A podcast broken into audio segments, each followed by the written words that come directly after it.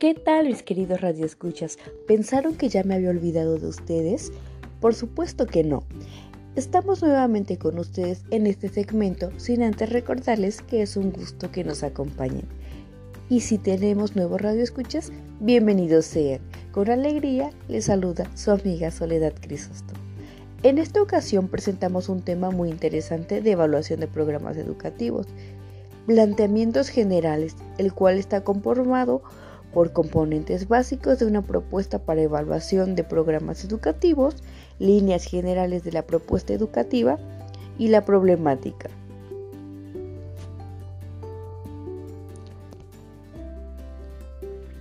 Y sí, ya sé, se están preguntando, ¿qué es un programa educativo y cuál es la dichosa evaluación de programas? Bien, les explico. Evaluación de programas es un documento que nos permite organizar y detallar aprendizajes respecto a los contenidos que imparte un docente. La evaluación de programas es un documento sistemático para describir la estructura de un programa y analizar la plausibilidad y la factibilidad, es decir, la facilidad de logro de los objetivos y la adecuación para evaluar su profundidad. Ahora sí, vamos al motivo de este podcast, los componentes básicos de una propuesta de evaluación de programas educativos. Para ello, deben tomarse en cuenta algunas consideraciones metodológicas, como son lo educativo como referencia constante, es decir, el diseño, implementación, desarrollo y evaluación de los programas, así como los objetivos, los medios y recursos. Deben ser educativos y adecuados la colaboración, participación de agentes y destinatarios, el tamaño o amplitud del programa, es decir, mención desde los programas reducidos hasta los que duran varios cursos, la metodología va a cambiar con respecto a esto. La complejidad del programa, es decir, los objetivos son de diferente naturaleza. El estatus del evaluador, este debe ser autoevaluativo y continuo, como evaluador externo debe tener un carácter sumativo que concluya con un informe. La unidad de análisis son los destinatarios, es decir, el aula o el centro educativo.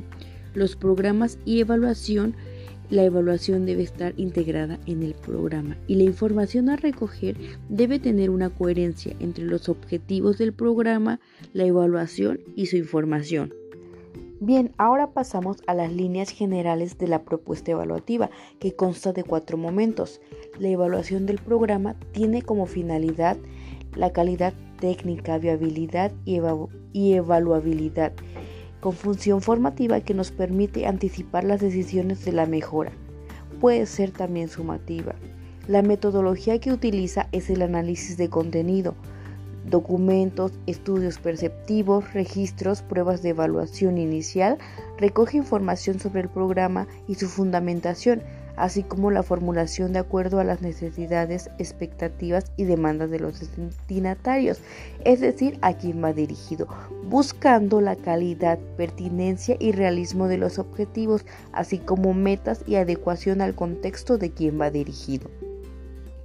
La implantación del programa facilita la toma de decisiones de mejora, acumula información para futuras ediciones con función formativa, permite recoger la información a través de la observación, diálogos, entrevistas, análisis de tareas, sesiones de grupos, debates, entre otros. La información que se recoge es sobre el desarrollo del programa, los resultados y efectos no planeados, buscando el cumplir la coherencia institucional, eficacia parcial y satisfacción de los implicados.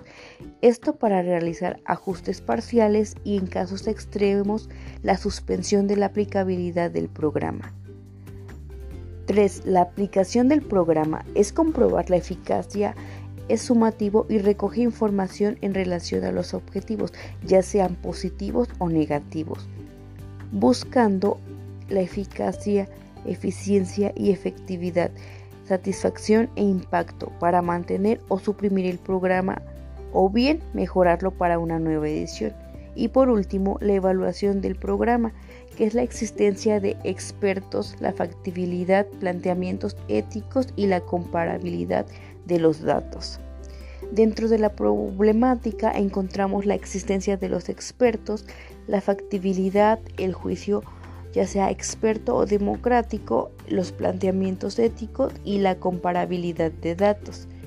En conclusión, es fundamental conocer el propósito de la evaluación de programas educativos, ya que con ello cada profesor va a reflexionar acerca de su programa y estrategias que lleva a cabo para fomentar sus actitudes y aptitudes positivas para mejorar la calidad de la acción educativa en el aula o su centro educativo. Conocer los componentes básicos de una propuesta para la evaluación de programas debe tener un enfoque educativo en todo momento para poderla llevar a cabo, tanto el diseño e implementación, tomando en cuenta su amplitud, nos permite designar la metodología oportuna a aplicar, así como los objetivos, los estatus del evaluador y la información a recoger, buscando una coherencia que cumpla con la evaluación. También debemos reconocer los momentos de la propuesta, la finalidad, la función y metodología, respetando ciertos criterios para la toma de decisiones de mantener o suprimir el programa. En pocas palabras, al realizar una propuesta debemos tomar en cuenta tanto componentes como lineamientos. Estos nos sirven para guiar nuestra propuesta y saber si es factible, eficaz y eficiente, logrando una mejora en el proceso educativo. Muy bien, mis queridos radioescuchas, hasta aquí llegamos con esta útil información. Espero sea de su agrado. Se despide su amiga Soledad Crisóstomo. Hasta la próxima.